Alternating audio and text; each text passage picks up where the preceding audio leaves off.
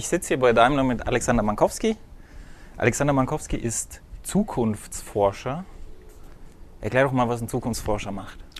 Ja, ein Zukunftsforscher ist schwierig. Das sind ja, es ist, ähm, kann man so gar nicht sagen. Es gab früher, gar war die Zukunftsforschung oder wer ein bisschen ins Internet guckt, der findet es bei der Rent Corporation zum Beispiel. Ja, da nannt man es denn die Presse bösartig Think Tanks, weil das so aggressiv war. Die haben dann Tank äh, als Panzer, die haben dann Szenarien gemacht, wie, wie die Kriege gewonnen werden können, ähnliches mehr. Das war so eine Art Forsch Zukunftsforschung. Dann kam die Technikfolgenabschätzung, auch eine Art Zukunftsforschung. In Szenarien wurden da hergestellt und meistens dann zur Beratung übergeben an Politiker zum Beispiel oder andere Entscheider. Das ist jetzt, was ich mache, ist da anders, ganz anders, weil ich hier ja nun mal bei Daimler bin und ein Konzern ist, der Zukunft gestalten kann, wenigstens ein bisschen. Wir können was erzeugen. Das heißt, ich versuche mich in einer Art gestaltende Zukunftsforschung. Ja, daher auch nicht alleine natürlich, sondern ähm, sehr viel in Netzwerken mit Kreativen, intern, extern, um zum Schluss auch wirklich was bauen zu können, um es auszuprobieren, was wir uns da ausgedacht haben. Was ist dann der große Unterschied zwischen jetzt einem freien Zukunftsforscher, der gebucht wird, und jemandem, der in der Firma sitzt und das halt gut kennt und zu den, zu den Leuten halt hingehen kann? Weil die, man kann ja ganz andere Arbeit machen. Genau, das ist, ein Folge, das ist ein sehr großer Unterschied. Also vielleicht noch für die, die sich Zukunftsforschung vielleicht kennen, wenn sie im Internet, wie gesagt, nachgucken aus Szenarien und so weiter. Das mache ich nicht so, ja, sondern ich mache das so, dass ich, ich erstmal versuche, ein Zeitgefühl zu entwickeln, kurz gesagt die treibenden Kräfte von Entwicklungen äh, anschaue. Ja, weil als Mensch hat man, ist es sehr schwierig, ein Zeitgefühl zu entwickeln. Wir wissen zwar, eine Unterrichtsstunde kann unheimlich lang sein, dreiviertel Stunde zum Schluss, also eine halbtot. Oder eine halbe Minute beim Zahnarzt kann auch furchtbar sein, aber zehn Jahre zum Beispiel ist ganz, ganz schwer. 20 Jahre fast unmöglich. Das heißt, sich vorzustellen. Das heißt, man muss ein Zeitgefühl entwickeln und da auch ein bisschen sich eine gewisse Fremdheit ent entwickeln. Ja, zudem also muss zurücktreten können und sagen, aha, die Autoindustrie hat einen Rhythmus, einen Herzschlag, sagen wir mal, von sieben bis acht Jahren. Ja, weil dann kann man ein neues Auto bauen, ein richtig neues Auto bauen. So, die Flugzeugindustrie, wenn man sich mal den 747 anguckt, hat einen, hat einen Rhythmus von 40 Jahren. Brücken, Häuser, Infrastruktur, da ist der Rhythmus noch viel, viel lang, langsamer. Ja, das heißt, wir als Menschen, unser Rhythmus, unser Lebensrhythmus ist ein völlig anderer, also Phasen, Ausbildung, Familie, Rente eventuell und so weiter und so fort. Ja, das ist ähm, nicht kongruent, ja, das läuft nicht parallel. So, wenn ich, wenn man dazu, um dieses Zeitgefühl zu entwerfen, äh, muss man natürlich schauen, was für eine Fragestellung hat man. Ja, also jetzt zum Beispiel, was jetzt hier autonomes Fahren, Robotik ankommt, kann man sich überlegen, wie hat sich die künstliche Intelligenz verändert, welche Paradigmen waren das, was heißt Robotik und ähnliches mehr. Da kriegt man ein Zeitgefühl. Wenn man das hat, geht man damit raus und schaut, oder ich mache das so, äh, schaue mir an, was machen denn die Avantgarden, also die Leute, die was kreieren, Fantasie haben und sich was trauen. Versuche mit denen in Kontakt zu kommen oder lese es auch nur, je nachdem, oder gehe in Ausstellung, Kunst kann es auch sein ähm, um dann in einem dritten Schritt zu sagen, na, was machen wir denn selbst, wir hier im Unternehmen mit unseren Experten und Kreativen, um daraus was zu machen. Ja, also drei Schritte, eigentlich einfach. Ich stelle mir halt auch vor, man kann dann halt auch tatsächlich hingehen und in die, in die Prototypen entwickeln und sagen, zeig mir mal, was in der nächsten Zeit in Serie eigentlich da ist. An, an ja, das, das ist es. Nee, nee, das, das läuft anders. Wir haben ja also die Serie, vor der Serie steht die Vorentwicklung und vor der Vorentwicklung steht die Forschung. Ja. ja, das heißt, uns parallel dazu laufen die kreativen Bereiche wie das Design und das Advanced Design. Ja, Advanced Design ist das, was vorher ist. Ja? Äh, Seriendesign und Serienentwicklung, das ist schon sehr spät. Das okay. heißt, wenn man geht dann, wenn ich jetzt eine Frage habe, zum Beispiel zu Antrieben, dann kann ich nach Nahbahn gehen zum Herrn Mordig, zu seinen Leuten, und die erklären mir alles, wie es mit der Brennstoffzelle aussieht oder mit der Batterie aussieht. Oder ich rufe in, in, in, in Sunnyvale an, wo unsere Leute sitzen, die äh, User Interface Design machen äh, und kann die Frage mit denen mich austauschen. Das heißt, es geht schon. Der Austausch funktioniert prima auf diese Art und Weise. Da bin ich natürlich immer informiert mit dem, was gerade als nächstes heißt, das kommt.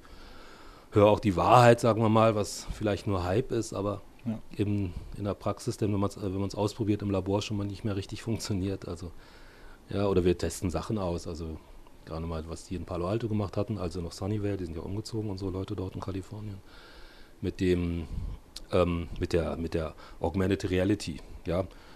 Augmented Reality, also man sieht durch ein Fenster durch nochmal ein Additiv, was draußen ist und na gut, wenn man das dann wirklich macht, dann sieht man natürlich auch die Schwierigkeiten, empfindet man die Schwierigkeiten, die es hat und empfindet auch als Mensch, ähm, wird mir schlecht, wenn ich das mache. Ja? Ich gucke aus dem Fenster und ja. da bewegt sich was.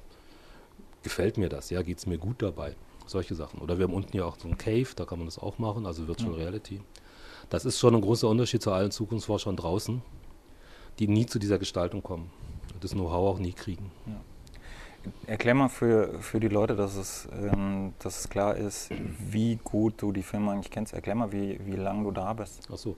Ja, ich bin schon seit äh, 25 Jahren, habe mein Dienstjubiläum. Man kriegt so eine Anstecknadel, die habe ich mir noch nicht abgeholt, aber ich, es müsste eine da sein für mich. Ähm, na, du brauchst, so, so eine Arbeit beruht natürlich unheimlich stark auf Vertrauen. Ja. ja, man muss sich gegenseitig vertrauen und man muss vor allen Dingen auch sich gegenseitig verstehen. Verstehen heißt, es sind viele Sprachgrenzen da. Ich meine, das ist nicht Englisch und Französisch oder Deutsch oder so, sondern wenn ein hier ein, ein, ein Gesamtfahrzeugentwickler sagt, ha, da haben wir ein neues Konzept. Ja, und ein Soziologe sagt meinetwegen ein neues Konzept, die meinen was völlig anderes. Für den einen ist es ein Konzept zu sagen, Motor ist vorne und haben wir einen Radnahmotor und ist ein Konzept, ja. Das ist natürlich für andere Menschen überhaupt kein Konzept, sondern, also kurz gesagt, es gibt Worte, also wie man im Englischen sagt, diese false friends, ja, wo man glaubt, man redet über das Gleiche, das stimmt aber nicht. Das heißt, das muss man mit erfahren haben und lernen. Man muss auch lernen, wie die Menschen, also auch die Bus, beim Busbereich, hast du eine andere Kultur, ja, als im Traktbereich. Aber man kann da, man, das dauert Zeit, kostet ja. Zeit. Ich würde jetzt gerne auf Roboterautos kommen, weil das Thema gerade groß bei mir auf dem Schreibtisch ist und bei dir auch. Ähm, beschreib doch mal bitte kurz den, was man, was man jetzt gerade merkt, ist, dass die Entwicklung jetzt gerade brutal anzieht von der Beschleunigung her. Es, hat, es gibt seit vielen Jahren, dass, dass daran geforscht wird, dass Sachen probiert werden. Aber in letzter Zeit überschlägt sich alles und es kommt ganz viel. Das ist so ein, so ein ganz typischer Punkt, wie er bei vielen Technologien einfach stattfindet. Erklär das doch mal kurz. Ja, ich glaube, das eine, der eine Grund, warum das jetzt dazu kommt, ist so eine Art, naja, nicht nur Paradigmenwechsel im Kopf, sondern in den Köpfen der Ingenieure, sondern auch eine andere Realität. Also der Wechsel, den sehe ich mit dem, mit dem ersten Scheitern der künstlichen Intelligenz in den 90er Jahren. Ja, da gab es ja einen riesen Bubble, der dann crashte. Also wer nachgucken will, kann die Firma, kann sich die Geschichte der Firma Symbolics anschauen.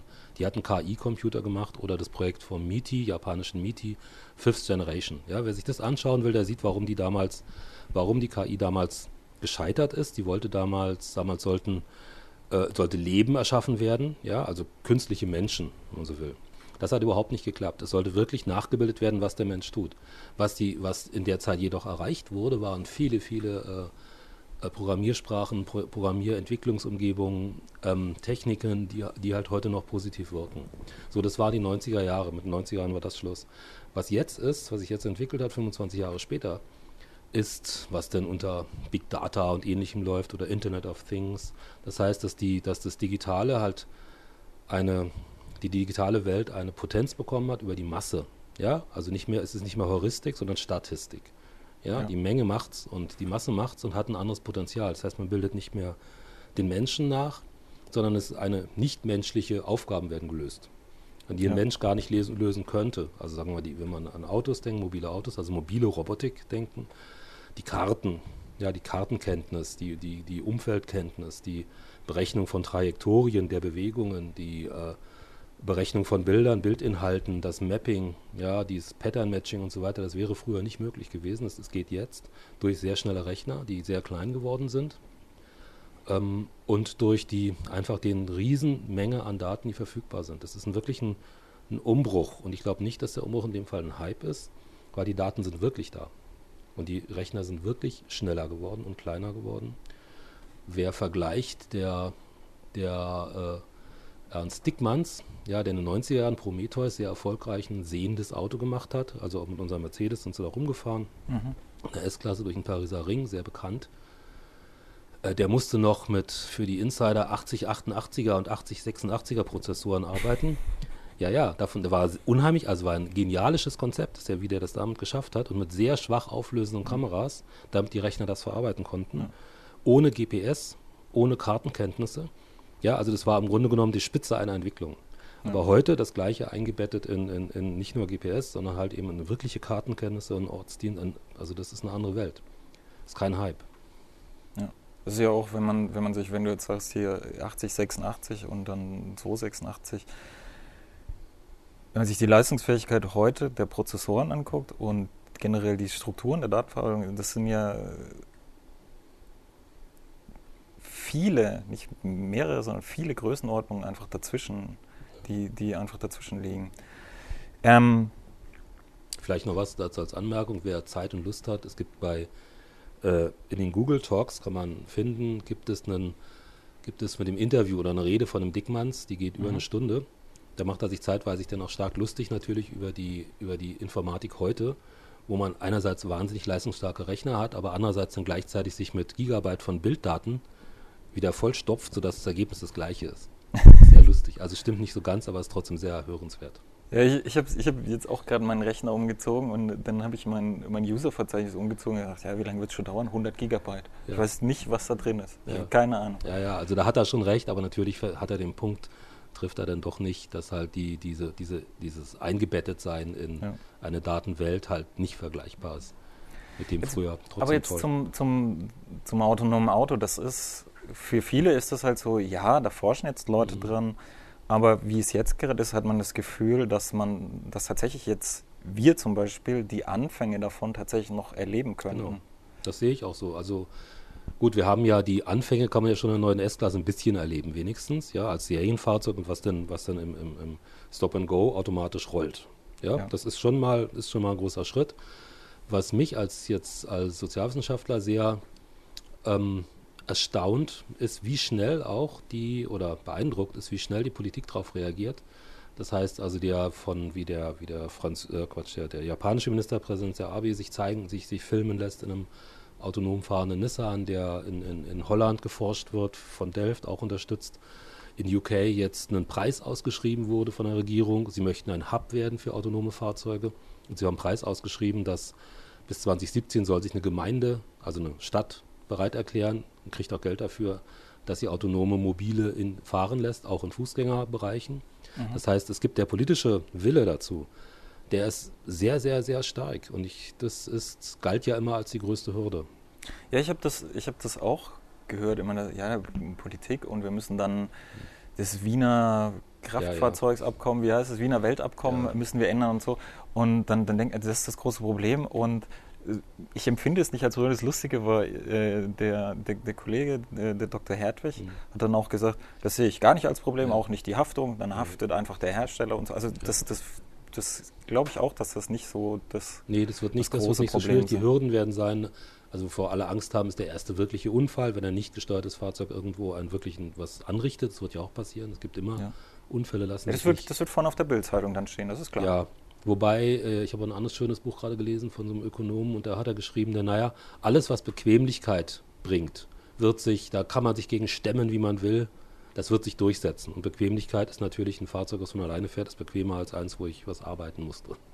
Ja. ja also das sind ganz sehr, sehr viele Bedürfnisse, also in der Stadtforschung, ja, also ich beschäftige mich natürlich auch viel mit Stadtforschung und mit Mobilität in diesen immer größeren urbanen Zentren da ist halt der Transport, sagen wir mal, also dass man halt Privatheit hat, also in einem privaten Raum sich bewegen kann, mhm. eine Sache, die, und zwar unabhängig von öffentlichen Verkehrsmitteln, eine Sache, die sehr, sehr, sehr relevant ist. Wenn man nämlich mal anschaut, in diesen Riesenstädten, also jetzt nicht Deutschland, ja, Deutschland geht das ja alles, ähm, dann ist es ja auch so, dass da nicht überall ein wirklich guter öffentlicher Nahverkehr ist. Deswegen ballen sich die Menschen auch so an, an, an den Adern, die dann in Mobilitätsadern ist die Miete dann noch teurer und noch teurer und das könnte, könnte alles entzerrt werden. Zudem, Privatheit ist auch sehr wichtig, wenn man so ein Fahrzeug hat, was einen fährt oder die Kinder fährt, irgendwo hinbringt, zur Schule zum Beispiel. Das ist natürlich ein wahnsinniger Gewinner Lebensqualität. Ja. ja. Weil wer die, gibt ja die Fans der Eisenbahn, ich finde die Eisenbahn ja auch toll, aber wenn man morgens in Tokio reinsteigt oder in, oder in London. Das reicht sogar schon Stuttgart. Ne? Reicht Stuttgart schon, höre ich, ja, okay also ich finde London immer ganz schlimm, ähm, dann ist das schon alles nicht mehr so lustig. Ich denke, ja. da, da müsste, wird sich das wandeln, dass man sagt, der Weg dauert zwar länger, ja, mit so einem Mobil, dafür kann ich da schon arbeiten, also kann schon was erledigen oder mich doch ausruhen vielleicht, war auch eine Möglichkeit, Kaffee trinken. Ähm, währenddessen ich an, ansonsten in den öffentlichen dann im Grunde schon im Stress bin. Also es wird, es wird tatsächlich die, dieser Luxus des privaten Raums, in den ja, ich mich dann genau. setze, das mhm. Auto fährt mich zur ja. Arbeit und ich kann, ich kann dort, was, was ich halt zum Beispiel mache, was halt viele machen, im, im Auto, weil es halt recht gut auch mhm. gedämmt ist und so, ich kann dann singen und nerv keinen, genau. das ist wie in der Badewanne. Oder ich kann meine bescheuerte Musik hören. Das ist ja immer so, man denkt immer, seine eigene Musik ist das Tollste und der Nachbar ja. denkt es halt nicht. ähm, und, und lauter solche Sachen, die, diese private Raum, das ist tatsächlich für mich auch ein, ein Stück Luxus und den hat man in, in einer S-Bahn halt nur im eigenen Kopf. Das heißt, man kann sich halt ja. Kopfhörer reinstecken, mhm. aber jetzt in der S-Bahn zum Beispiel schon den Laptop aufklappen, ist schon nicht, nicht mehr, so. Lustig. Nee. Nee, nee. Es gibt aber mal eine Studie in den USA. In den USA äh, ist ja der, der der, das, das, das Lebensfamilienideal so, dass man ein offenes Haus hat und man sich eigentlich nie einschließt. Das gilt dann als komisch, nicht? Also wenn jetzt die, die, die, die äh, Ehefrau, Hausfrau, Mutter sich irgendwie also ihr Zimmer zumacht, sich abschließt, das ist komisch. Sie hat vielleicht gar keins. Da gab es mal eine Studie, dass für diese Frauen, die sind sehr viele berufstätig in den USA, äh, dass der einzige private Raum ihre, ihre ihr Pendeln ist im Auto. Ja, das ist auch ein bisschen hart, wenn man das dann so liest, also richtig liest und sagen, okay, das ist das Einzige, wo sie, wie du sagst, Musik hören können und für sich sind mal. Aber das ist halt eine Qualität. Ich könnte mir auch vorstellen, dass es die Arbeitswelt ändern wird. Insofern, als dass man dann vielleicht nicht mehr so in sein Büro in dem Sinne fährt, weil man arbeitet ja eigentlich schon unterwegs. Kann man ja ganz regulär, man hat Videokonferenzen virtuell, alles Mögliche in seinem Fahrzeug. Und dann vielleicht das Büro sich wandelt in nur noch so, einen, so eine Art äh, Austauschcenter, wo man sich real trifft. Ja, ja also echte Mensch-zu-Mensch-Meetings macht. Und vieles andere macht man, währenddessen man da vor sich hin bewegt. Ich, ich, glaube auch viele, viele Deutsche können sich das schwer vorstellen, wie wertvoll privater Raum sein kann, weil in, in Japan hat man halt oft ja. wegen, dem, wegen dem begrenzten Platz, dass halt drei Generationen im selben Zimmer schlafen. Ja, ja. Und ähm, also überall, wo es halt, wo es halt dicht ist. Ich habe mal, als ich in der, in der Südsee war, da war einer, der hat erzählt, er war halt lange Zeit im Ausland und dort gibt es halt auch keine Privatsphäre. Man darf überall ja, immer so durchgehen klar. und reingehen und alles, alles gehört allen. Und er hat gesagt, manchmal, wenn er einfach allein sein will, dann nimmt er sich das Kanu, dann ankert er das an einer Koralle fest, dann legt er sich hinten ins Kanu und die Kanuwände sind dann sein privater Raum und dann guckt er halt nach oben in den Himmel. Also manchmal denke ich, braucht ja, man es auch und bei uns ist es in Deutschland oft auch so das Auto, vor allem wenn man halt eine kleine Familie hat und zu Hause wirklich nicht mhm. so richtig weg kann. Also ich glaube schon, dass das großer Luxus mhm. weiterhin bleibt. Ja, ist ein tolles Beispiel mit dem Kanu, finde ich. Wobei andererseits, wir hatten auch mal, also ein Kollege, wir haben ja den, den Designer, vor allen Dingen Designer, die halt sehr viel aus, auch aus Asien, aus Korea zum Beispiel, Koreanischen, äh, dann haben wir geredet und auch gesagt, naja, das ist ja, also ein, ein Deutscher war hingegangen als Gast, ja, und war nie alleine. Er wurde immer begleitet. Irgendjemand hat ihn immer begleitet und er hat gemeint, er sei da fast wahnsinnig geworden, weil er konnte, es wäre unhöflich gewesen zu sagen, hey, ich will jetzt meine Ruhe haben, zu sagen. Das ist ihm, hat er denn nicht gemacht. Und dann haben wir das Beispiel erzählt und gesagt, wie schwierig das ist. Und irgendwann, dauert ja eine Weile in Asien, hat derjenige dann gesagt, nee, das war dann eine Frau, hat dann eingeworfen, ja, ja, das ist alles schon sehr schwierig mit der Privatheit. Aber andererseits, man ist dann eben nie alleine. Ich fand ja. sie toll. Also insofern muss man schon ein bisschen vorsichtig sein, dass unsere, dass das das gibt es Unterschiede, aber wir zumindest als, als Mercedes-Benz jetzt hier als Autohersteller glauben, dass das unser Luxusvorteil, wir sind ja eine Luxusmarke, sein wird, Privatheit beizutragen in diesen ganzen Mobilitätssystemen, die es ja. gibt. Ja, also nicht, dass wir sagen, alle sollen jetzt hier so das so machen, sondern dass unser Beitrag ist, unsere Nische, wenn man so will, den Menschen die Möglichkeit zu geben. Ich sehe tatsächlich so noch, eine, noch eine weitere Nische, nämlich für Daimler Trucks. Ähm, ja, das, ist, das ist halt so Spediteur, so, so, so viel Liebe, die die Personen teilweise halt in, in ihre Maschinen und diese Sachen so, so reinstecken. Das ist ja eine richtige Szene. Mhm. Äh, hast, kenn, kennst du das? Das hat es vor ein paar Jahren mal gegeben. Ähm, Feinripp-Shirts mit Mercedes-Benz Trucks-Aufdruck, war voll der Renner. Ja, und, und Mercedes-Benz Trucks Kalender mit echten Spediteuren, die mhm. teilweise auch diese, diese Mercedes-Benz Feinripp. Es ist eine richtige Szene. Aber eigentlich ist es eine Arbeit, die, die prädestiniert ist für Automatisierung, vor allem wenn, wenn große Strecken halt betroffen sind. Und das ist dann halt auch was, ich habe jetzt auch gesehen bei Piaggio, die haben so einen ganz kleinen Transporter für die mhm. Stadt, so dass man einem Roboter-Transporter sagen mhm. kann, fahr die. Ladung da und dahin und dort sind halt wieder Maschinen und Menschen, die halt ausladen und dann fährt das Teil wieder zurück. Mhm. Das ist, glaube ich, auch ein Ich glaube, das ist auch Markt. sehr wichtig, weil es eine weil es, was man ja auch beobachten kann, äh, wenn wir von Avantgarden mal redet, ist, dass es dass sich ähm, dass so Mikroökonomien sich entwickeln. Also Menschen Sachen selber machen, ihre eigenen Tomaten anbauen oder was auch immer machen, herstellen. Auch mit 3D-Robotern kann es ja, 3D-Printer kann es ja auch gehen. Also Mikroökonomien machen. Äh, und diese Mikroökonomien brauchen ja immer Transport. Ja. Ähm, und da ist es auch möglich, diesen Kleinsttransport, kann ich mir wenigstens vorstellen, dass das, eine, dass das ein, naja, das noch befördert, also erleichtert. Ja, vor allem, wenn, wenn ich halt keinen Fahrer brauche und, ja. und dann und ich brauche keine Zeiten einhalten, genau. dann kann ich das Auto anweisen, mhm. dass es nachts um vier fährt, wenn die ja. Straßen frei sind. Naja, vor allem auch mit alternativen Antrieben. Also wenn man jetzt mal so eine Batterie- oder Brennstoffzelle hat, das, ist, das stinkt nicht, macht kaum Krach. Da kann ja. man auch nachts anliefern. Da haben wir haben sogar einen elektrischen Transporter. Das ist wunderbar. Ja, genau. Heute schon. Ähm,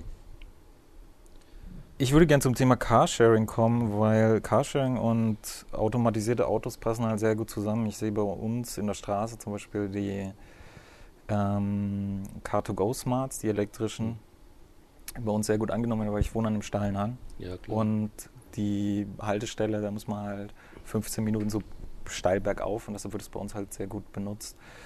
Ähm, wie werden sich solche Angebote dann verändern, wenn man Roboterautos so Knopfdruck vor die Tür rufen kann? Ja, die, die, äh, die was man, äh, was ja am wahrscheinlichsten ist, ist diese Mischung, glaube ging ja auch schon durchs Netz, diese Robotaxis, eine Idee, also im Grunde genommen, dass die Fahrzeuge immer floating, also immer herumfahren, rollen, also fast gar nicht mehr parken. Und also wie früher die Taxen, wer, was weiß ich, in Berlin war oder, oder in Manhattan, dann rollen die immer. Hm. Ja, und man winkt kurz und dann kommt eins. Das heißt, das heißt, äh, und einen dann mitnehmen, ganz simpel. Also diese Art von Transport, das ist sehr wahrscheinlich, weil man muss ja auch sehen, Carsharing ist so lange äh, gut, solange die, die das dann fahren, also selber am Lenk, am Steuersitz noch halbwegs geübt sind. Ja, halbwegs geübt heißt, selber ein Auto ab und zu mal hatten wenigstens, weil wenn man jetzt als ein als richtiger Neuling also eine Gelegenheits Sonntagsfahrer ist ja das richtige Wort dafür dann, ja. fährt, dann ist man natürlich nicht wirklich Profi. Ich meine schon, schon komplett autonome Fahrzeuge. Ja, genau, richtig. Deswegen, um dieses, in diesen Zustand, um diesen Zustand zu vermeiden, ja, der eher gefährlich ist dann, ist natürlich ein autonomes Fahrzeug perfekt. Ja, das heißt, dann hat man die Sonntagsfahrerproblem nicht. Es können all diese, also ich glaube, das wird eine sehr, sehr gute, die eigentlich ideale, das wird, das wird die Probleme des öffentlichen Nahverkehrs lösen. Ja, der öffentliche Nahverkehr hat ja immer das Problem, sie haben dann als kleinste Einheit Busse. Ja, und diese Busse, jeder weiß, jeder hat es gesehen, die sind dann fahren meistens voll hin, leer zurück. Also meistens sind sie dann leer. Ja. Man sieht sie ganz oft leer oder super voll.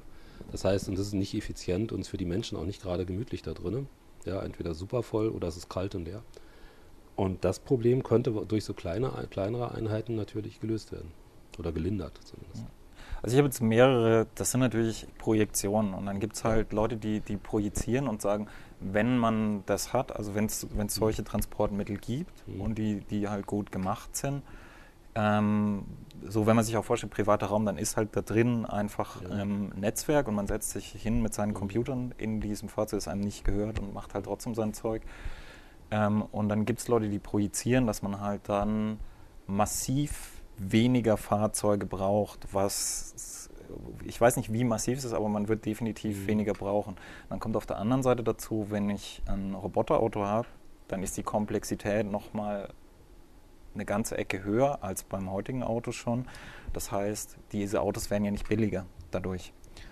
Ähm, nee, nicht unbedingt. Und, ähm, und dann, dann auch die andere Innenausstattung, die, die eben diesen privaten Raum im mhm. Beispiel Mercedes dann, wenn man sagt, wir, wir bieten halt Luxus an, wo man ganz andere Sachen dann machen kann. Ich glaube halt nicht, dass es billiger wird. Und was ich mich dann halt gefragt habe, ist, das ist ja jetzt wirklich was, wo man auf die Langzeit projizieren muss.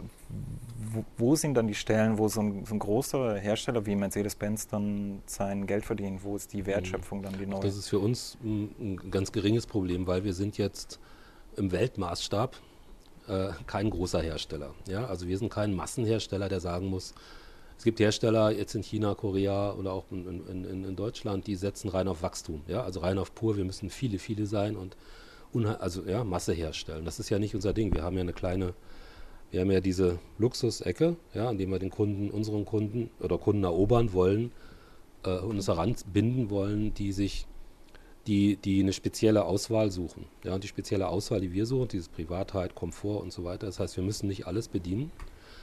Ähm, und diese, sagen wir mal, diesen Massenmarkt, den bedienen wir heute auch nicht.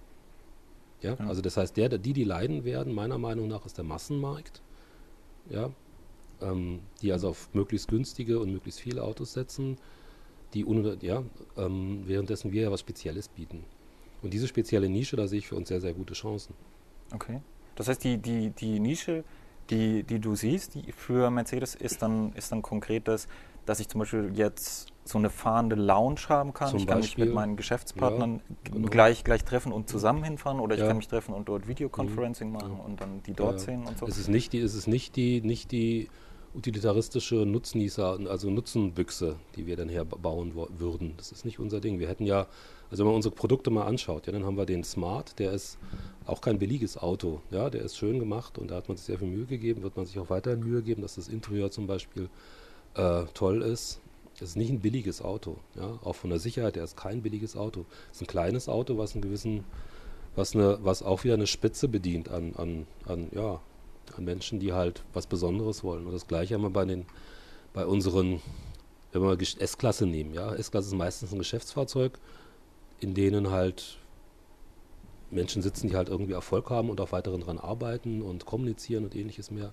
Das kann ich mir natürlich als wie im Sinne einer Verlängerung der was früher das Chauffeurswagen war. Ja, natürlich perfekt vorstellen.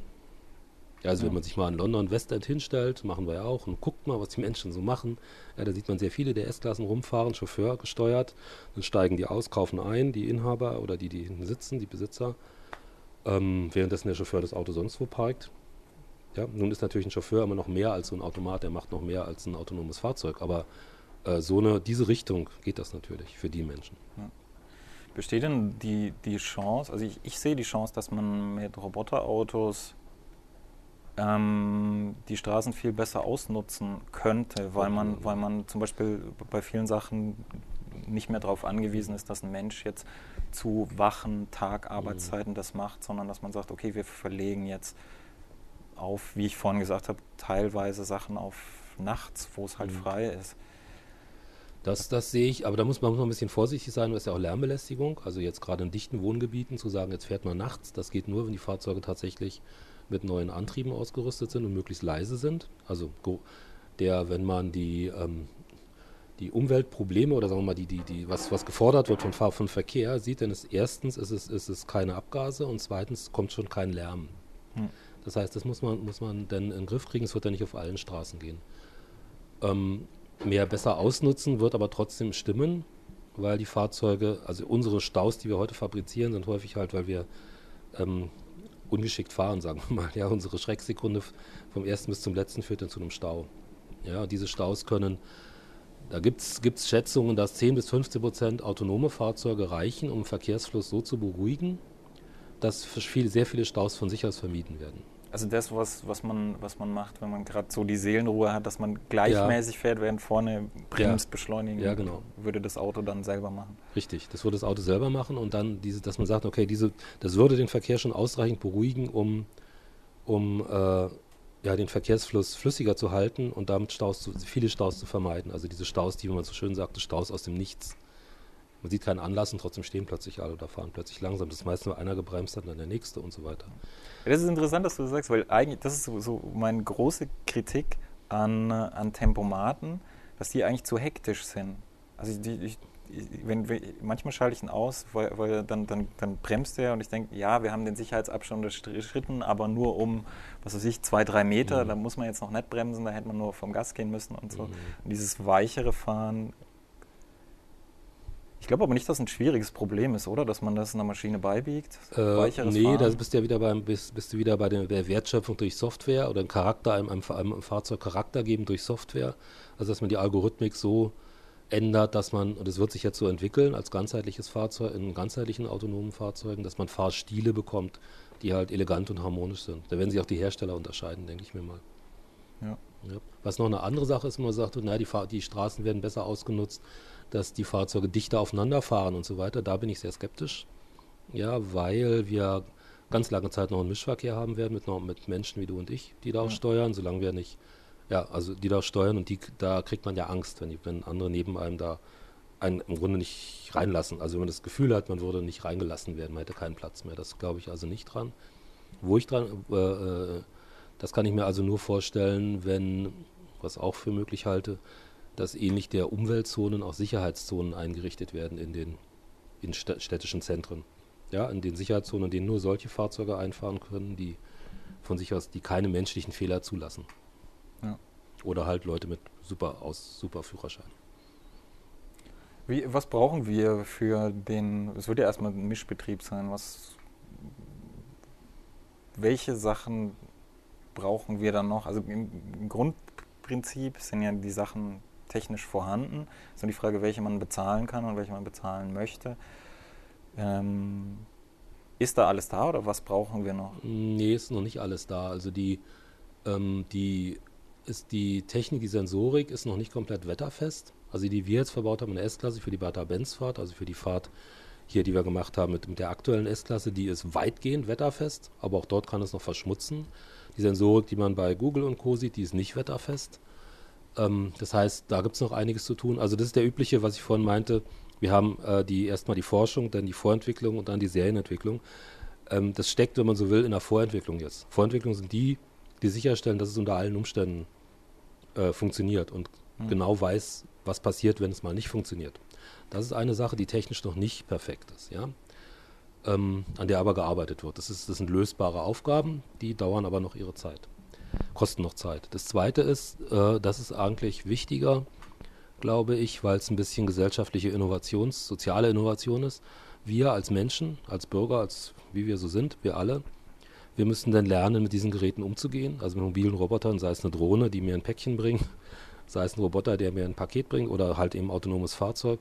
Wir müssen lernen, mit denen umzugehen. Das heißt, wir müssen lernen, soziale Interaktion zur Maschine. Soziale Interaktion Mensch, Roboter müssen wir lernen, erlernen, weil so ein Automat wird sich nie identisch, soll er ja auch nicht zum Glück, ja, identisch wie ein Mensch verhalten. Ja, das heißt, er wird, was wir Menschen, als Menschen gut sind, zum Beispiel situativ was wahrnehmen. Wir erkennen einen roten Ball, meinetwegen, wenn wir fahren und wissen, Ball gleich Kind, und dann gehen wir, dann sind wir schon in Hab 8, wenn wir es denn sehen, ja. Wenn wir es ja. nicht sehen, nicht. Aber, aber wenn wir es sehen, dann sehen wir es, wissen wir, dass der Ball, was der Ball bedeutet, der da springt. Wird ein Kind hinterherkommen, wahrscheinlich, ja. Das heißt, das wird ein Roboter nie so gut können. Aber ja? ich sehe ich seh gerade da Chancen, nämlich dass, ähm, dass der Mensch der Mensch ist ein sehr robustes System halt, dass der Mensch einfach den Maschinen hilft und ich sehe halt ja, auch genau. einen, einen, Willen dazu, wenn ich, ähm, wenn ich mir angucke, es gibt ähm, sehr viele Industrieroboter schon. Und wenn man sich anguckt, wie die Arbeiter dort interagieren mit den Maschinen, die, das sind halt Industrieroboter, die sind ja. teilweise sehr hässlich. Es gibt zum Beispiel ja, so ein Teil, das sieht aus wie so ein Puck einfach nur.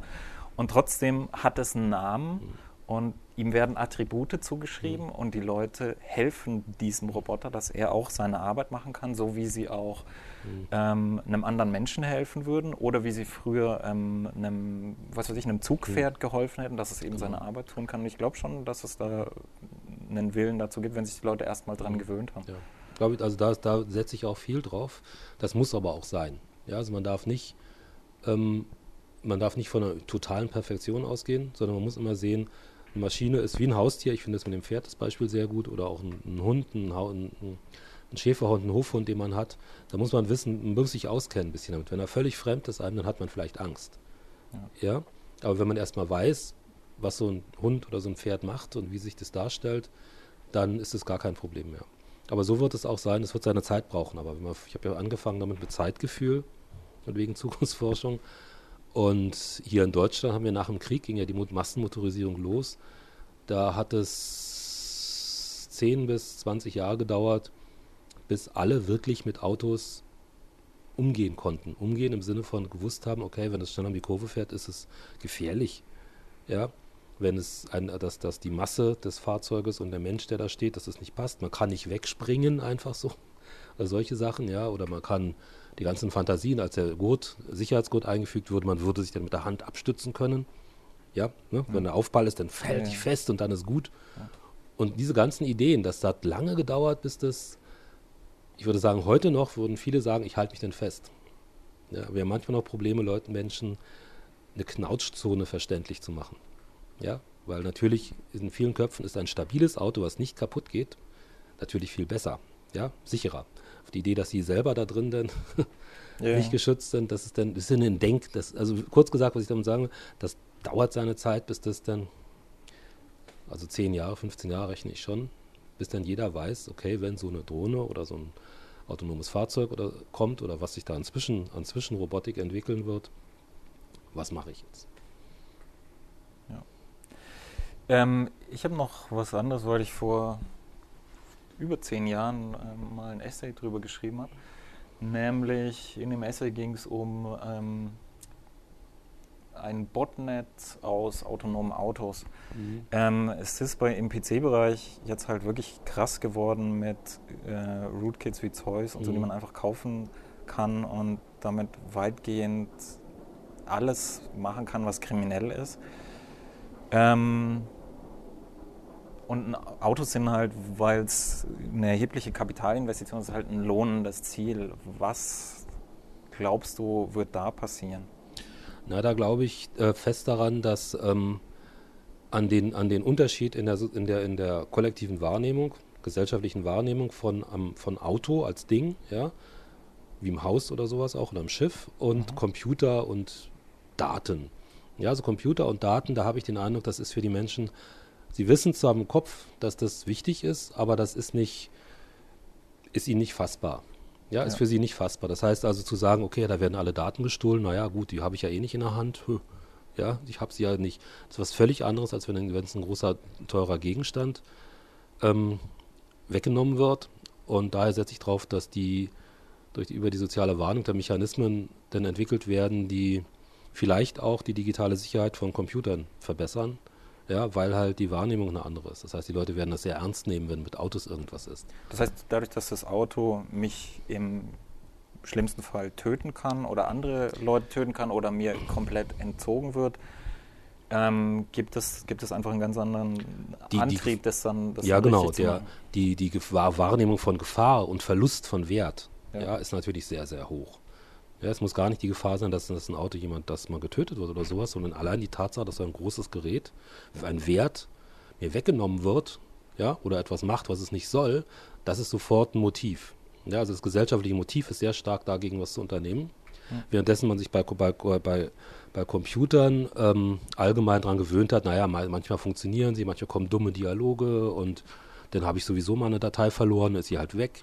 Ja, das kennt jeder und das ist irgendwie nicht so richtig, nimmt keiner so richtig ernst. Und bis er merkt, dass auf dem Konto was fehlt, ich, dann merkt ja. das vielleicht doch ernst. Ja, also das heißt, der Ernst, das Motiv, gesellschaftliche Motiv wird sehr stark sein. Ich hoffe, ich setze auch drauf, dass insgesamt die Softwareentwicklung, was die, den, äh, dadurch stark verbessert wird übrigens. Ja. Weil die Automobilindustrie, die hat einen, hat dadurch, dass die, dass sie so in die Realität einbricht. Ja? Also jeder hat so ein Ding dann und es gibt eine Niederlassung und Händler, wo kann man sich beschweren. Das machen die Kunden auch. Und die müssen das regeln, ja. Die, wenn irgendwas ist, das heißt, die hat ein unheimlich hohes Qualitätsniveau erreicht. Also das höchste Qualitätsniveau an, an Produkten, was man sich überhaupt vorstellen kann. Ja.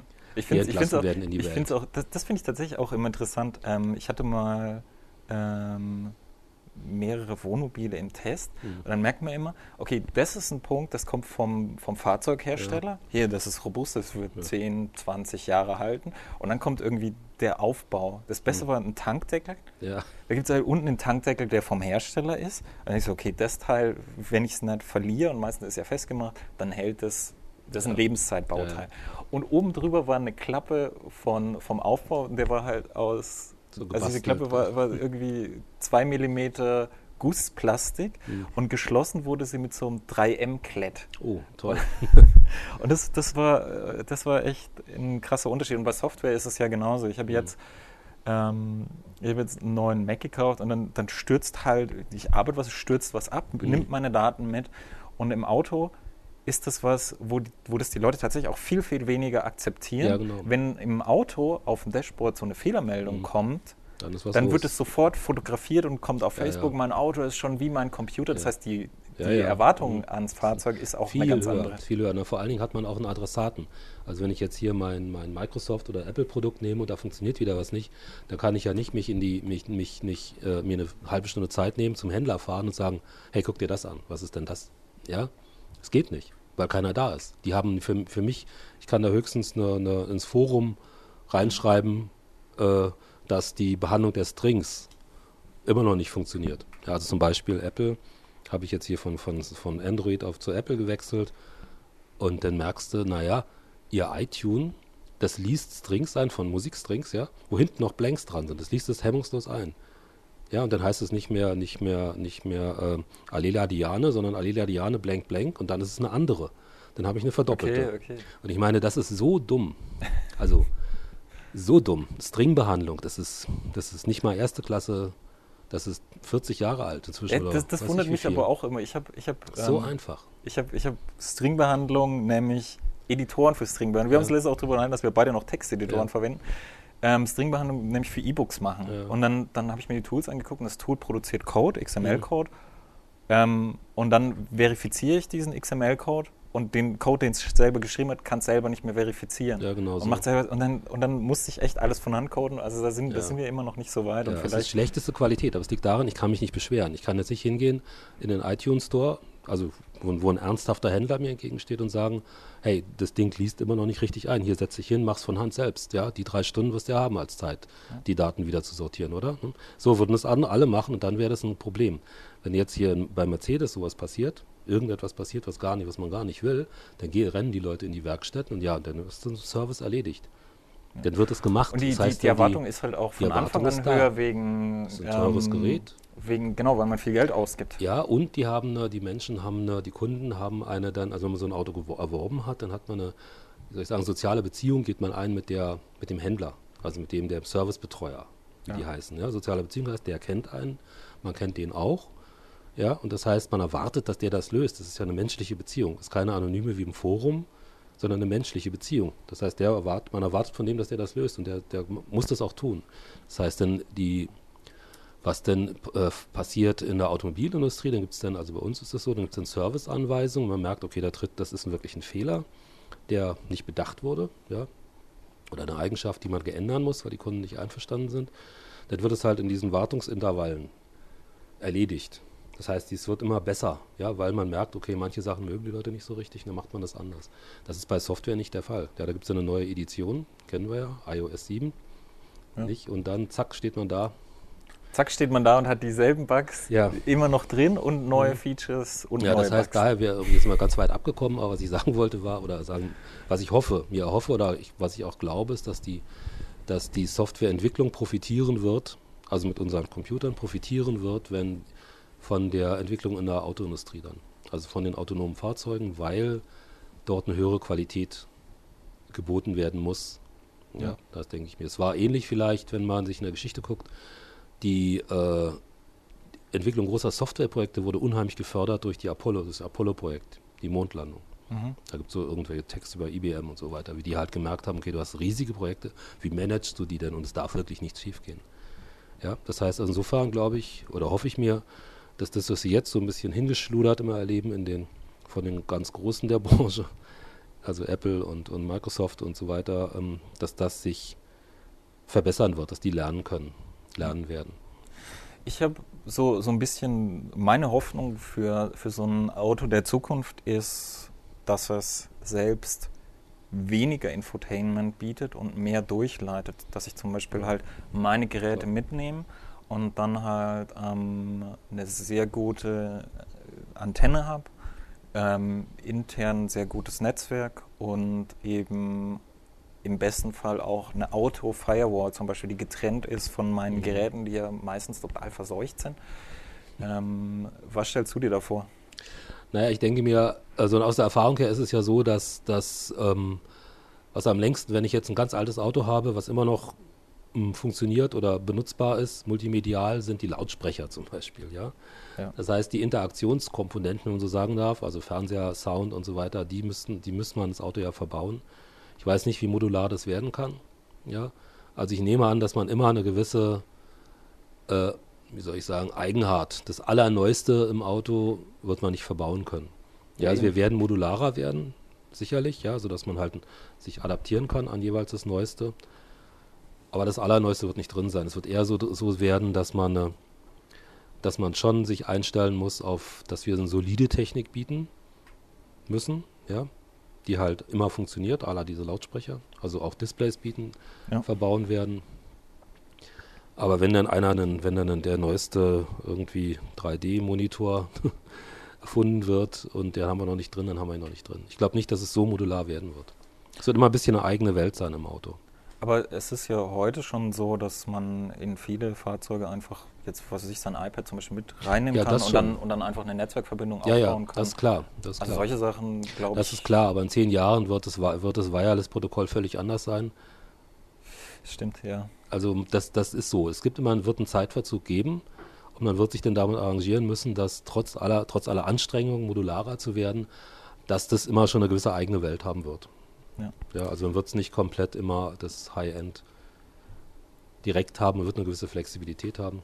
Aber wenn ich mir jetzt so die ersten Command-Systeme in den ersten S-Klassen angucke, dann hat das auch was. Ja? Also das ist zwar nicht mehr, natürlich nicht mehr das Neueste, wie die neueste S-Klasse. Also Command-Systeme, das waren die ersten ähm, Navigation, eingebauten Navigationssysteme, man konnte das Auto steuern, das war eine Mittelkonsole, ein ziemlich kleiner Bildschirm.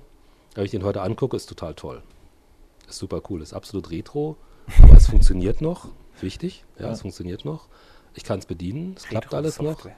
Ja, es macht auch Spaß. Ja. Also so die Richtung wird es schon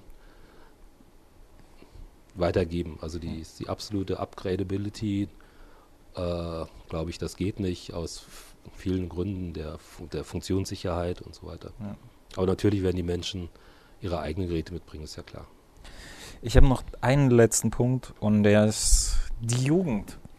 Nämlich, ja, es ist, Ja. Es ist, halt, es ist halt tatsächlich auch für einen Premium-Hersteller, wir, wir haben gerade vorhin drüber gesprochen, über die, ähm, über die, die A-Plattform, dass die sehr gut angenommen wird und ähm, also die Autos werden, werden teurer und das, die Beschäftigung von jungen Leuten mit Autos wird weniger. Was siehst du da für die Zukunft, wenn wir mehr Roboterautos dann haben? Da sehe ich eigentlich eine super Chance drin, weil gerade die Menschen, die jetzt hier sich, sich eher, sagen wir mal, ähm, medienaffin sind, also jetzt, wenn ich mal Computer und so weiter als Medien nehme und Netzwerke, mehr soziale Kontakte haben, das ist für die natürlich die optimale Sache, ähm, dann einen, ihren Medienraum, ihren sozialen, ihren Kontakt, all, all das mobil zu haben. Ja? Also nicht als Auto im Sinne wie, wie als Auto, also wenn man sich mal erinnert, also jetzt mein, ich bin jetzt 56 Jahre alt und bei mir war das so, ich musste halt, um etwas zu ähm, lernen, zu finden, ja, also was Neues zu sehen, musste ich entweder meine Füße benutzen oder das Auto oder das Ja. Fahrrad oder sonst, ich musste mich bewegen, fortbewegen. Das ist heute nicht mehr so. Man muss sich um was Neues zu lernen, muss man sich nicht mehr fortbewegen, das kann man übers, das kann man über Netzwerke machen. Ja, das ist ein großer Unterschied, aber äh, wenn ich mich heute, wenn ich mich heute, heute muss ich mich dennoch fortbewegen. Ja, wenn ich mich also fortbewege und habe dabei Netzwerkzugriff, dann ist es natürlich total interessant. Ja. Ja, aber es ist eine andere Sichtweise auf das, auf das, ähm, weil man muss übrigens auch da aufpassen, die Welt ist wie immer sehr groß und äh, wenn man mal nach China geht, dann sieht man, dass da die jungen Leute, denen geht es da ein bisschen ähnlich teilweise wie mir, als ich, als ich jung war.